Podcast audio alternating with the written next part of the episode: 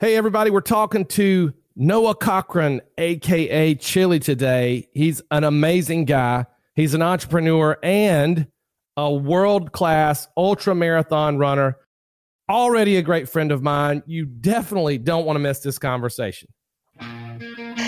Welcome to the last 10%. This podcast dives into incredible conversations that will inspire you to finish well and finish strong. Your host, Dallas Burnett, is the founder and CEO of Think, Move, Thrive, which exists to create cultures that others envy. His secret is learning from the best. Listen as Dallas's guests share their journeys and valuable advice on living in the last 10%. If you are a leader, a coach, a business owner, or someone looking to level up, you're in the right place. Remember, you can give 90% effort and make it a long way, but it's finding out how to unlock that last 10% that makes all the difference in your life, your relationships, and your work. Now, here's Dallas. Welcome, welcome, welcome. I am in Thrive Studios, sitting in my 1905 Koch Brothers barber chair. And more importantly, we have an amazing guest with us today. Actually, today it's a real special day because we get two guests for the price of one, right? We get Noah Cochran, ultra marathon, amazing ultra marathon runner, and we get Chili, who is all up in entrepreneurial adventures and leadership training in three of seven. But there's a surprise reveal today. They're the same person. So welcome, Chili and and Noah. Yes, sir. Not many people know that's the same person, so uh, I'm excited. We've just had this huge reveal here on the last 10%. It's amazing. Let me just tell you quickly, you know, Chili has run or Noah has run over 40 ultra marathons. That is more than 40 than I have ever run or probably will ever run. He's had not only has he run 40 ultra marathons, he has set course records in 15. So a large percentage of the races he's won, he's not only won, he set the course record. His 100 mile personal record was 14 hours and 48 minutes. Now I did the math and that averages out to like, I don't know, eight minutes and 52 seconds a mile. That is for 100 miles. That is ridiculous. Holy cow, man, you are moving. And then he is also part of Chili, as he's known, is part of three of seven, which I mean, when you get to talking about this, I'm so excited to hear more about it because it just sounds like the coolest organization. So um, tell us a little bit about this ultra marathon sport and how you got involved in it. Running specifically has been a part of my life. I always say I came out of my mother's womb running. That's just naturally what fitted me. I always loved to run. So I ran all through elementary school, middle school, high school, you know, the cross country and track that a lot of people do. And I really started to love it, love it when I was a junior in high school. And I said, man, I want to go to college and run on a team. And so I really put in the work. Never thought I would be good enough, but was fortunate enough to get a, a get a scholarship to run cross country and track at a small school in Tennessee called Bryan College. And I was not very fast in high school you know, the shorter distances just really didn't suit me. I worked hard and was able to go there and be a part of the team. And I loved a lot of it. I really did. But after one semester at Bryan, I said, you know what? I'm meant to run further. I'm meant to run longer. I want more out of this. I want to move closer to home. I just, this isn't working. So after one semester, I actually moved back to Chattanooga, started going to UTC, and just started running ultra marathons on my own, just completely left college running. And so I was 18 at the time. I ran my first ultra and it's taken off ever since. So when you say short distances, I mean, you said like short distances were just not working for me. What's a short distance for you in terms of that? I mean, because it just seems short may not be my short. So in college cross country, you run 8K, which is five miles. So that's to me, that might as well be 100 meters on the track. That's super short. It's just, it's just not in my wheelhouse. Oh, so you go to college, you really think that's what you want to do. And, you know, you start running and then you realize like, this is not what I thought it was going to be. Right. I mean, it's just like, this is, I think there's more. Want to test it out. So, you know, tell us about that time and like, was it hard for you to leave? I mean, like, was that a difficult decision or was it like, no, no question, easy decision? Well, you know, ultra running hadn't really popped into my mind when I was in high school. It's just not really on the radar. It's kind of an obscure thing. Not many people do it. I would say that it's because it's so difficult that not many people do it. You know, it, it wasn't even on my radar. To me, the next step was just college running. Couldn't think of to do anything else because I knew running was what I loved to do, and I didn't know how else to advance in it other than to go to college to run. And when I was in college, I was introduced to ultra running. I saw it and thought, man, that is what I need to do. And I basically just felt so strongly, felt such a strong pull towards it that I said, you know what? I have to, I have to leave and I have to pursue this because I know there's something for me in it. And that's why I left. So it, it wasn't a very hard decision. So you just fell in love with it right off the bat. Like as soon as you were exposed to it, you're like, nah, this is my deal you know, I always knew I was geared more towards the longer the distance, the longer the race would go, I was better. And when I saw ultra running, I said, man, that seems like an arena that I can push my body in to a greater extent. And I think I'm good at it. And I don't know why I thought that. I guess it's just arrogance because I had never even done it before. But I said, you know, that suits me. You know, everybody's wired different because I've never looked at an ultra marathon race and was like, yeah, that's totally. I mean, like, I look down the track, I'm like, man, I think I can make it to the end of that track pretty quick. Let's do it, you know. But I've never looked at an ultra marathon race like, yep, that's for me. I look at that, I'm like, yep, just go ahead and dig a hole at the end of the race because you'll put me in it if I even make it. So that's awesome. I never felt that I had a great deal of natural talent in running. I never felt that way. And to me, I realized that the longer the race went, the less speed was required, the less natural talent was required. I guess it's a talent in some sense, but it's not just traditional speed talent that you think of. And I thought, man, the longer this goes, the more it becomes a mental game. Oh, wow. Love that.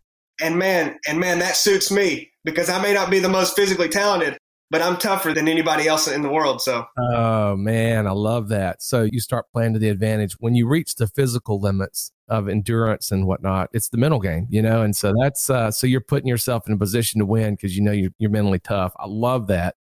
So tell us, like, so your first, you kind of get exposed to it. You know, you get out there on the, the start line. Did you have a lot of training regiment when you were preparing for that first race? Like, if you think back, back to your first ultra, did you feel like you had this like you know butterflies? Or were you like nah man i've been training for this. I've had a good training regimen when you first started i decided early on that i was going to win the first ultra that i did. That's what i believe you just said that? Right when you started like if i'm gonna do this i'm winning it the first one. I said man i know i'm good at this. I know i can do this and i'm gonna go prove it so I was talking to my parents about it and I said, I know I can win this. That's what I'm going to go do. And they were kind of like, Well, how are you going to win this? You've never done this before. And I said, Oh, tr- trust me, I'm going to do it. And I went out and signed up for this race that was a last man standing race. So basically, it's a four mile loop and you have an hour to do it. And you run four miles in however long it takes you and say if it takes you 45 minutes, then you sit and wait for 15 minutes until that hour mark, and then you go do the loop again. So the race can last forever. There's no end to it. There's no end. Last man standing. I mean, you run it until until there's one person. Yep. Oh my gosh. And I said, that's the perfect mental game. I said, man, I know I can win this. So I went out there. I had trained, but I trained kind of like I had always trained, like a 8K runner, you know, a 5K, 10K runner somewhere in that range, just a lot of speed work and didn't really train specifically for ultras. I didn't know how, but I said, I know I can win it. And I went out there and man, the longest I had ever ran at the time was 15 miles. I get to 20 miles, I get to 30 miles, I get to 40 miles, and the field's dwindling down. I'm like, man, I know I'm going to win this. 10 hours in, 43 miles in, the wheels fell off. The wheels absolutely fell off. I didn't make it back in an hour. And I was not the last man standing. I was not even close. I was like in 15th place and I didn't make it back. And I said, well, that was a reality check. I said, I think I may have went into this a little, a little cocky and a little unprepared. What I did was I reset and said, okay, I'm going to do this again. But when I do this again, I'm going to have put in the work and I may not win, but I'm not going to have anything left on the table. I'm going to put it all out there. So I'm either going to win or I'm going to do my absolute best and exhaust everything that I have in me, and then I'll be okay with the results then. So what I did was I trained for a year. I trained for a year as an ultra marathon runner, and I did long runs. Man, I was averaging 120, 140 miles a week for many weeks at a time in the summer. And I said, okay, I'm going to do this. So the next race I signed up for was the Georgia Jewel 100 miler. The Georgia Jewel. I'm assuming that's in Atlanta or in the Atlanta area. Is that right? North Georgia. It's pretty close to Atlanta. North Georgia. Oh, that's even worse because there's hills in North Georgia. Oh, goodness. So were you running in all the terrain? It wasn't flat where you're running this. The next race that I signed up for, the Georgia Jewel, was it's a hundred mile race over really technical, rocky terrain. There's even an eight mile section in it called the Rock Garden. And it's just nothing but rocks, man. It's so slow going hard to move fast. It's just people fall all the time, bust their knees, and the race is over. It's a rough race, and it has around roughly 14,000 feet of elevation gain. So a flat race would have zero, right? And this has 14,000. That's a lot of running uphill for a hundred miles. A lot of up and a lot of down. And a lot of down. Yeah, hard on your body, man. So that's amazing. So tell us about that because, like, when you're running 100 miles through the rock garden, 14,000 feet of elevation in a race, I would think that the absolute stress on your body is insane. You know, how do you deal with that? You know, obviously training before the race, but like, what does it take while you're running the race and then after? How do you recover from something like that and during the race? So, talk to us a little bit about the strain on your body and what you do to combat that. Yeah, well, the training in the preparation is the most important. If you haven't physically put in the work, your body will essentially revolt against you somewhere before the finish line. It may be 40 miles in, it may be 70, but your body will turn on you in a drastic way like you couldn't imagine. So the preparation is essentially hardening my body and my mind to be able to withstand whatever comes at me. So I don't just train whenever it's nice out whenever it's 70 and sunny. I actually seek out whenever it's the hottest part of the day. All right, that's when I'm running. Whenever it's the coldest part of the day in the winter. All right, looks like a good time to run. You know, another thing I'll mention is if you run 100 miles, even the fastest people are going to experience some nighttime running. Going to end up running into the night. So you need to train running with a headlamp, running at night. Not a lot of people do that. And man, if you don't practice it, you trip all over the place. It's you can't even imagine the different game that that is. So I try to leave no stone unturned. I try to train in the most difficult times. But the key to my training is specificity and consistency. I love how you talked about training your mind and your body. Is that you're not just prepping your body because I mean, like literally, if you're running 120 miles in a week, you're like running almost a marathon a day. That's mind boggling. And that's just your training. So then you're running all this but you're not just training, like you said, you're not just training your body to get used to running this really long race. You're training your mind how to approach the long race. And then you're adding in the expectation that you have on, you know, hot, cold, nighttime, all these other, you know, factors that you really can't control. You can't control the weather. So what you can control is when you go run while you're training. So I just love how you're mixing it up. That's fantastic you said it best, man. You don't know what the race is going to throw at you on that day. There could be factors that you haven't even considered. But if you go out and train in the worst of the worst, then you have already ran and prepared in conditions that the race may be as bad, but they can't be worse. You've got this mental confidence built up because you're like, you know, you know, it might be as bad, but I know I can do it if it's this bad because I've already done it, you know. And that confidence, I love it because I was listening to something the other day and was talking about how you don't just have confidence. Confidence is built over time and experience. So when you go through something and you accomplish something, you do something, then you have confidence. So when you approach it again, you've got this thing in your bag. It's like, nah, man, I got this. And so it's exactly what you're doing. Oh, it's outside, it's blazing hot, no problem. I've done it in blazing hot before. I'm confident I'm going to whip this. I love it. I love your training approach. That's great. Back to the ultra marathon. You're going through this is your first kind of like now this is different than the last man standing. This is a true ultra marathon. Yeah, just a true 100 mile race. And so you take it on. So tell us about it as you go through that. Like I said, this was only my second foray into this world. And, you know, I had so much confidence on the first time and it didn't go as well. But this one I had even more confidence, but I think it was warranted because of the work that I had put in. To me, that's the difference in confidence and arrogance. Arrogance is kind of unwarranted confidence when you haven't put in the work. I felt that I had put in the work. I knew that I had put in the work. And I said, man, just because this is my first 100 mile race doesn't mean that I have to take a back seat to anybody. Because there was a lot of people there that had plans to win, just like me. And they were way more experienced than me. And, you know, I'm just a 20 year old kid who had never done this before. So who was I to think I could win? But I really didn't care about any of that. And so that was my mindset going into it. And I said, you know what? I'm going to take this off the front. I'm going to make every single person out here have to catch me. And they're never going to see me until the finish line. And 100 mile race doesn't seem smart to go out like a bat out of hell, but but uh, that's pretty much what I did. I ran seven minute miles out of the gate. Was people looking at you like this guy's insane? Like I could just imagine the start line. Everybody's like, "Ready, set, there he goes." What? And everybody's kind of coming out, or was it? I didn't know this until the finish because you know I wasn't talking to anybody during the race, but yeah, a lot of stories were told that day that people thought I was a complete idiot and they were getting ready to watch me blow up. That was a lot of the talk. So Oh, that's awesome. Well, that's okay. So so you take out your strategy is I'm going to get in front of everybody, make them catch me. You go through, you're running the race. So to walk us through what happens next. Ultra marathons, especially of that length, are really really broken up by aid stations. So every five or 10 miles, there will be an aid station where you can grab water, grab food, because you have to eat. That's a big mistake people make because they don't eat enough during a race. So grab fuel and get hydrated at these aid stations. So basically, that's how I broke down the race. I broke the race down into digestible pieces.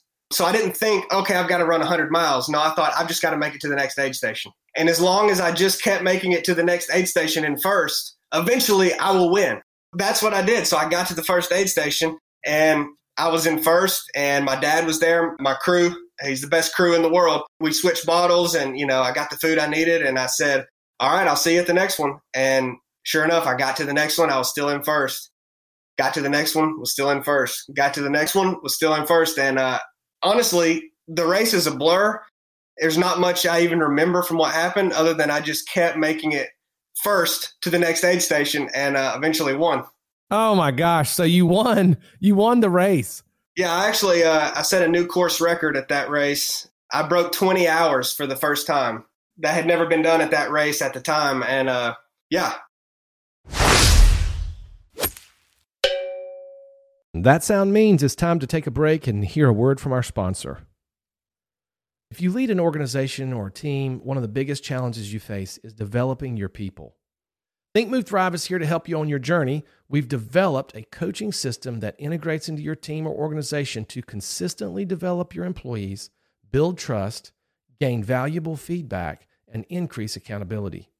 Leadership retreats and summits are great. We even build those custom for our clients, but they're only part of the solution because they lack consistency.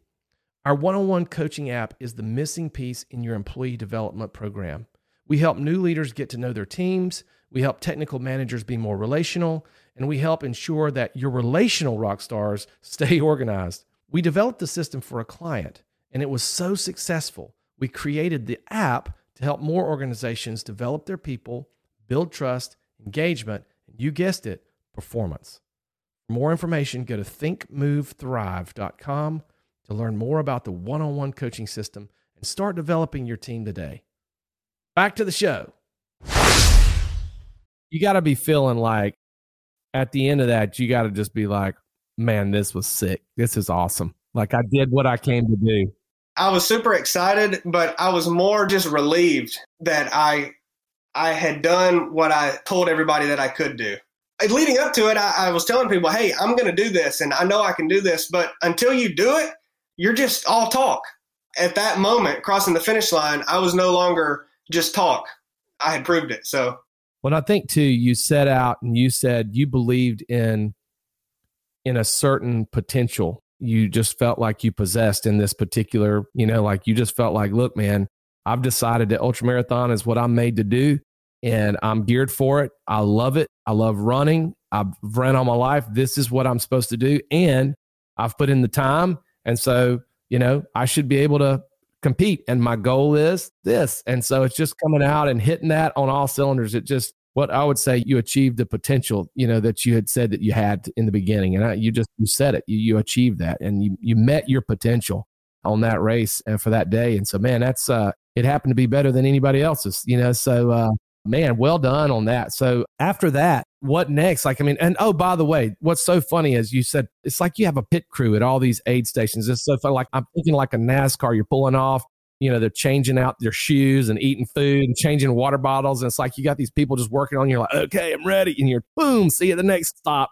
That's so funny, but that's amazing. Well, congratulations on that. And would you say that was one of the harder races, not only because of the elevation and things like that that you've run, but also because it was the first? Has it gotten easier for you because of that confidence, because you've taken on that and you know the elements and that type of stuff? Was that one of the hardest ones to get over, or would you say there's been some other challenges in your races?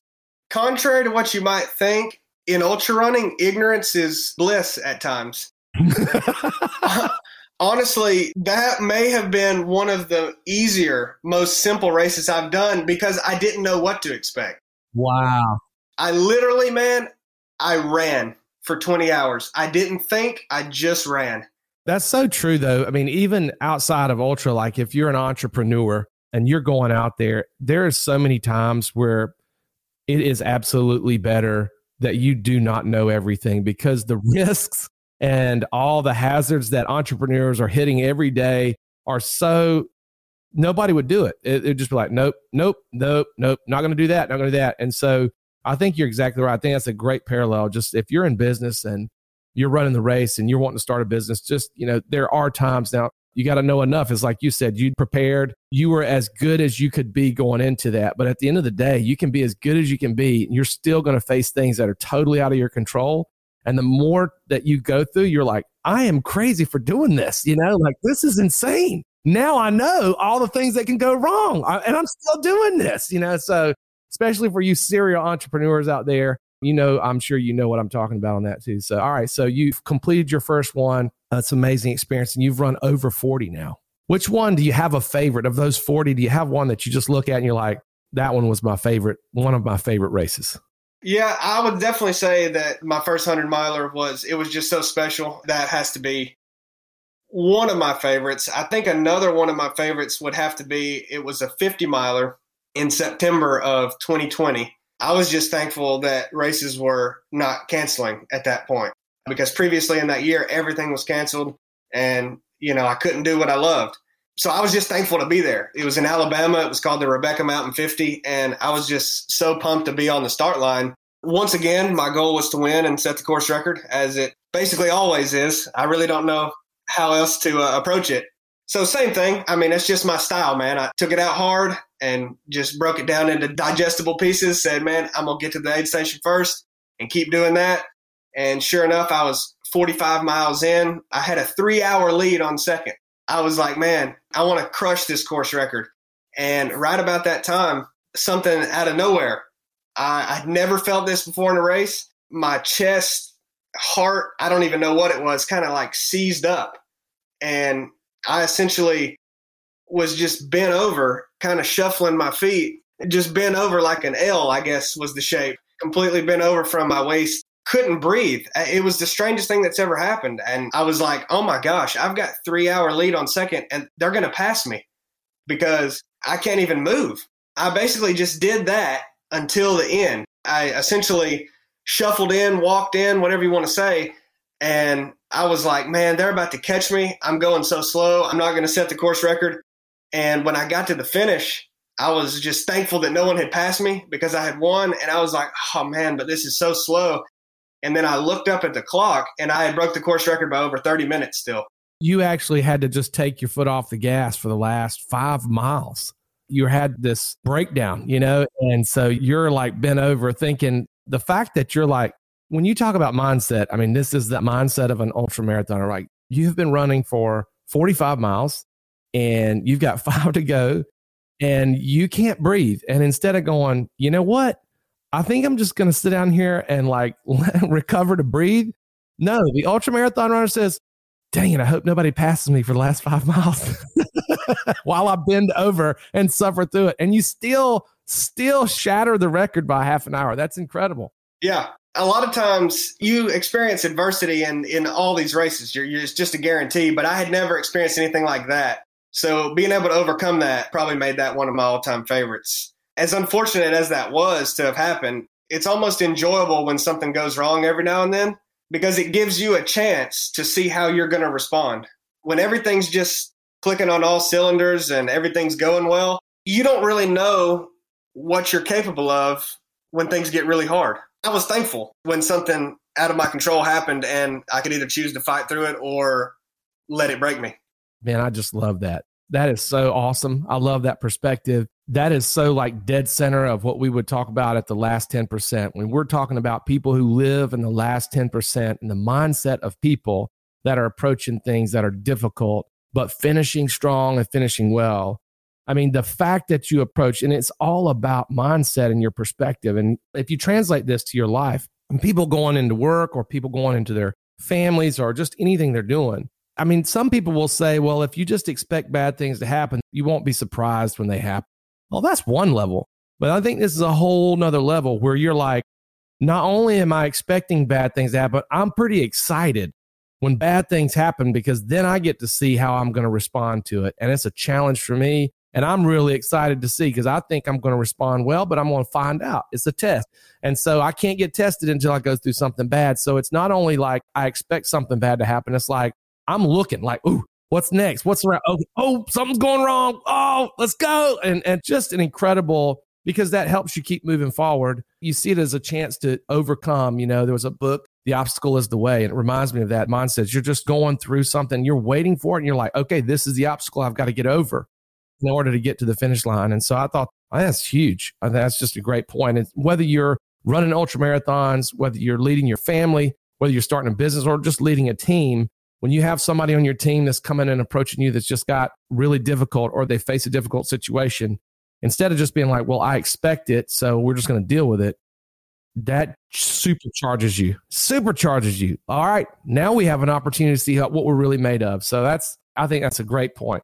So now let's talk about a little bit about you're going through these races, you've had some success. Do you get to know people? I mean, obviously you're at the top of your game, you're at the top of this, you know, sport. And I would think that it's usually, if it's like other sports, it's a pretty small community at the top.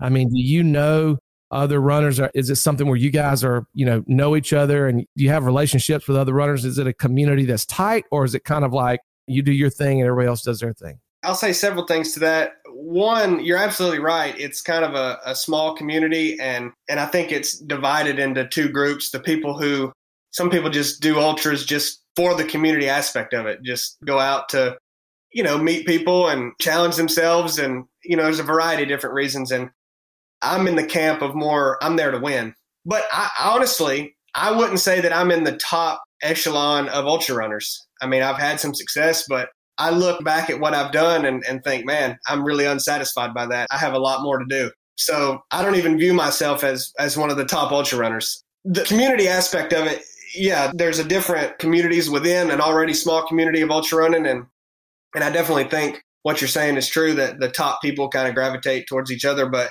I've always just been kind of a, a lone wolf, I guess. I mean, I train by myself most of the time. Whenever I'm training for a race, I don't have a coach. I've always just uh, kind of came up with my own training plans and done it how I thought best. And you know, talked to my dad, who's not an ultra runner, but a runner. And so I've just kind of always done it myself. And this is not something that I would recommend. I've actually think I've really missed out being I don't know what it was. I think I was so hyper focused on my own success that I really missed out on a on the community that ultra running has. And that's kind of one of my flaws that I'm trying to correct now. Not missing and, and not overlooking you know, all the other people out there that may not run as fast as I do or whatever, but like they're great people and great people to learn from. And, and I'm so worried about myself. I miss those relationships. So, so yeah, I'm really glad you brought that up. That's, that's something that I, over the past two years, have really tried to work on. Well, speaking of relationships while you run over the past few years, you met somebody during a race and uh, it kind of led to something a little bit different. So I guess introduce us. I guess now is where Noah gets to introduce us to this person called Chili. So this is where Chili arises. So tell us the story about this relationship. I'm glad you mentioned that about the community because back in 2019, when I ran the Georgia Jewel, I was in that mode of just really being focused on myself. Uh, you know, I would pretty much show up to races, line up, not really talk to anybody, go run, hopefully win, and then leave, you know, not really get a lot of the relational aspect out of it, of what all ultra running has to offer. And, you know, I thought the Georgia Jewel was going to be the same type of thing. You know, I, I crossed the finish line, my parents were there, and I was talking to them and, and I was, you know, happy. And then I thought, I don't know what compelled me because, like I said, I was in that mode of not doing this. But I said, you know what? That guy who talked to me out in the middle of the race, I'm going to wait for that guy. There was this long haired, bearded guy who was in second place. And I said, man, that guy was interesting. And he encouraged me, you know, and I want to talk to him. So I waited two hours after I finished for him to get through. And I waited and finally he came in and I said, Hey man, I just wanted to meet you at the finish and, you know, congratulate you on your race and just talk to you. So we ended up talking for about an hour, just me and him about what he had done previously in life, what I had done, how the race went, future goals and, and everything else. And, you know, he had told me about he was a, a Navy SEAL for 11 years and he was now uh, running ultras to just continue to challenge himself. And, and he told me, he said, man, I've got this business that I've created. It's called a Three of Seven Project. And he explained to me what it meant. And he told me that they were a training company and wanting to get it started and that he was going to start a podcast. And so he actually invited me as a guest on his podcast. Few weeks later, I did that. It was, I think it's the fourth episode of the Three of Seven Project. That was Noah Cochran. And then we became friends after that. Chad's brother Blake is who he started the business Three of Seven Project with. So now we're all three great friends. And Chad and Blake started calling me Chili. So that's where the name came from. In Three of Seven Project, I'm not known as Noah Cochran, I'm known as Chili. If anybody listens that's aware of what we do, you'll know who Chili is. So, but yeah, we met at the race and then started working together. So that's how this relationship happened. So let's talk a little bit about Three of Seven. It's um, tell us if you were going to tell the listeners what Three of Seven is and what it seeks to do and accomplish. Tell us a little bit about that. So, Three of Seven was started with the idea of, of just helping people and helping people improve their lives. And we believe that all humans are composed of three essential elements. We're composed of a body, a soul, and a spirit.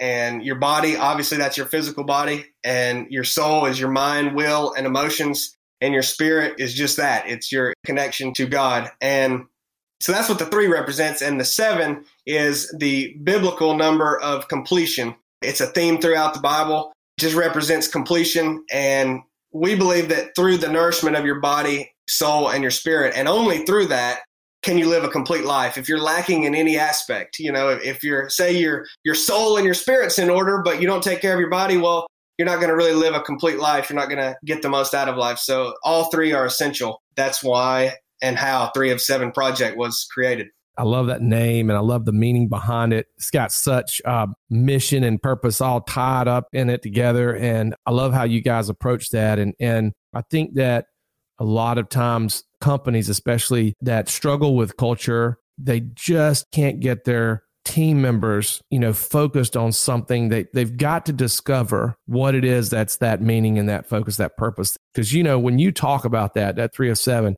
like you can just feel it, you know, like you're just oozing with just purpose. You're loving it. And when you're describing it, it's like, this is what it is. You don't have to look cue cards or notes to, I mean, because it's in you, it's part of you. I would encourage our listeners if you're running a team, if you're running a business, definitely you need to second just check and just make sure that you have infused that meaning. It doesn't matter what the company it is. It doesn't matter if you're you know selling a product or a service. It's all about getting to the heart of what you do and how you're adding value and changing our world for the better and then tying that to the daily work to the task the hand. And so we love that last 10% you can't get to the last 10% if you don't know why you know, if you don't have a strong mission, vision, value, or purpose that's pushing you, then there's no way you're going to make it to that level of success. And so I appreciate you sharing about kind of the background of the the meaning of the name and its purpose and it's just that's so tight. So tell us about what you guys actually do. Like tell us a little bit about, you know, what 307 offers to its clients. I don't know if I've said it before, but pretty much we do so many things that it's difficult to even even describe or pin down. So we just say now we're a training company and we have a podcast. That's the most succinct way that we can break it down. So we do the podcast just to share value and to share what we've learned. And it's kind of a means of communication with our listeners. And we try to keep the lines open. And it's really enjoyable for us to do. And we feel like it connects us to our audience better. So that's why we do the podcast. And the training aspect, there's many components. You can come out and train with Chad and Blake, primarily run range training. Blake was a police officer and member of the SWAT team. Chad was a former Navy SEAL. So tactical training on gun range, eh, rifle, handgun, whatever, top of the line training on the range. Or we have a program called Nuff Said Running where you can come out and train with us for a weekend and we'll teach you everything we know about ultra running. And there's leadership components to that. We also have an event called the Basic Course. That's kind of the um, premier training that 3 of 7 Project offers right now. It's a three day backpacking trip, and we don't like to give out much information. You'll learn things. There's some survival aspects of it, there's leadership aspects. You can find more about it on the 3 of 7 podcast if you want to check it out we talk about some of the details.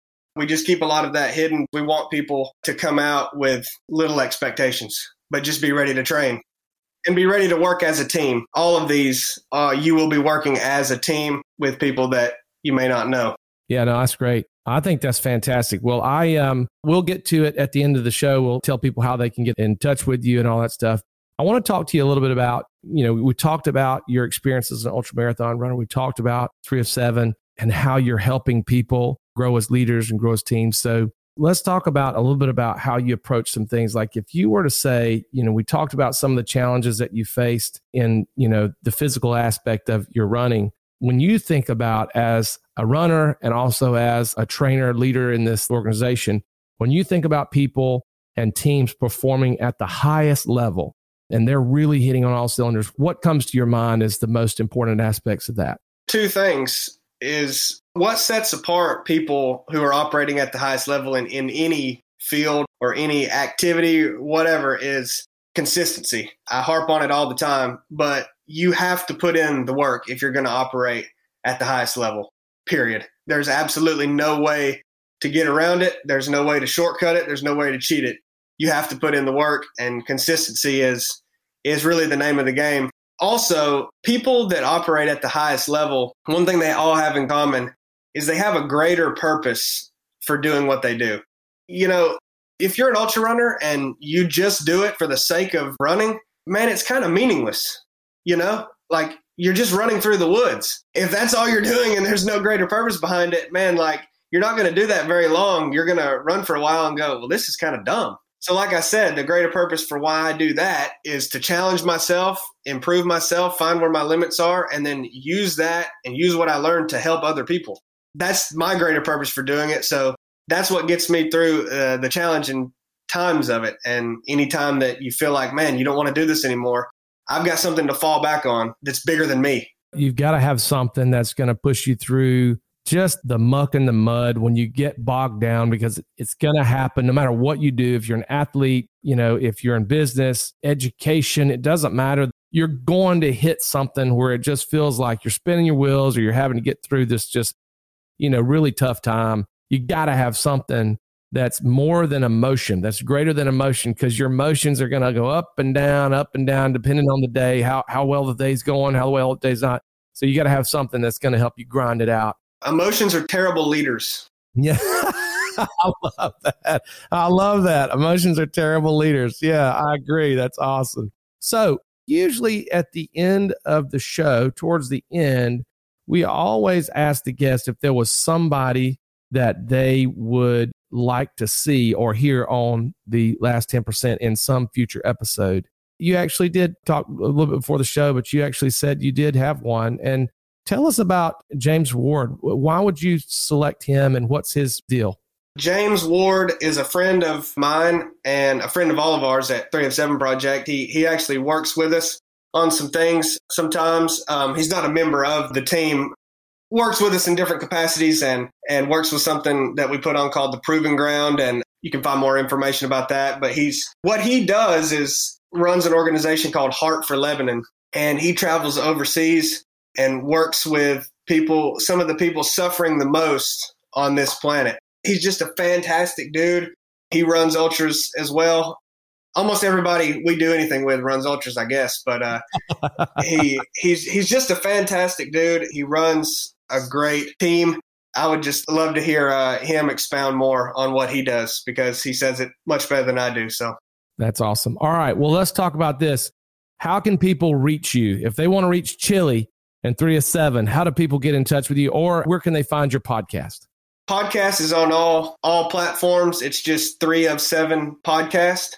You can check us out on on Instagram, three of seven project, our website. Uh, you can find more information there. We'd love to train with you. Noah, Noah and Chili. This has been a fantastic show. I just can't tell you how much I appreciate your time and all the all the wisdom that you kind of just just shared with our listeners. I mean, we covered everything today. You know, arrogance is unwarranted confidence. I thought that was gold. That we're going to experience, like you said, we experience adversity in all races, but it may be a running race or it may be, you know, something you're doing, you're racing in your life. But I love that when you said, whenever something goes wrong, you're looking forward to seeing how you respond. That's just, you're looking forward to that thing going wrong. Emotions make terrible leaders. You have just filled up the bucket of leadership today, man. And I really appreciate you for that. So thank you for sharing all that wisdom with our team. And we'd love to have you. Maybe we can have you back on the show again sometime because this was just so much fun. Maybe we'll reach out to uh, James and see if we can get him on an episode in the future as well. So I really appreciate it. We look forward to uh, having you on the show again sometime. So thank you again, Noah, and we'll uh, catch you soon. Awesome. Sounds good. Thank you, man. Thanks for joining us today on The Last 10%. We hope you found today's content engaging and encouraging. Remember to subscribe to the podcast to hear the latest episodes and help us out by rating and reviewing us so others will join our community. We release new episodes every other Tuesday. This podcast can be found globally in any podcasting app, including Apple Podcast, Spotify, Google Podcast, and Amazon. Subscribe today. Plus, visit our website, join our email list, and discover resources and info for your business and team at thinkmovethrive.com. Thanks again for listening to the last 10%.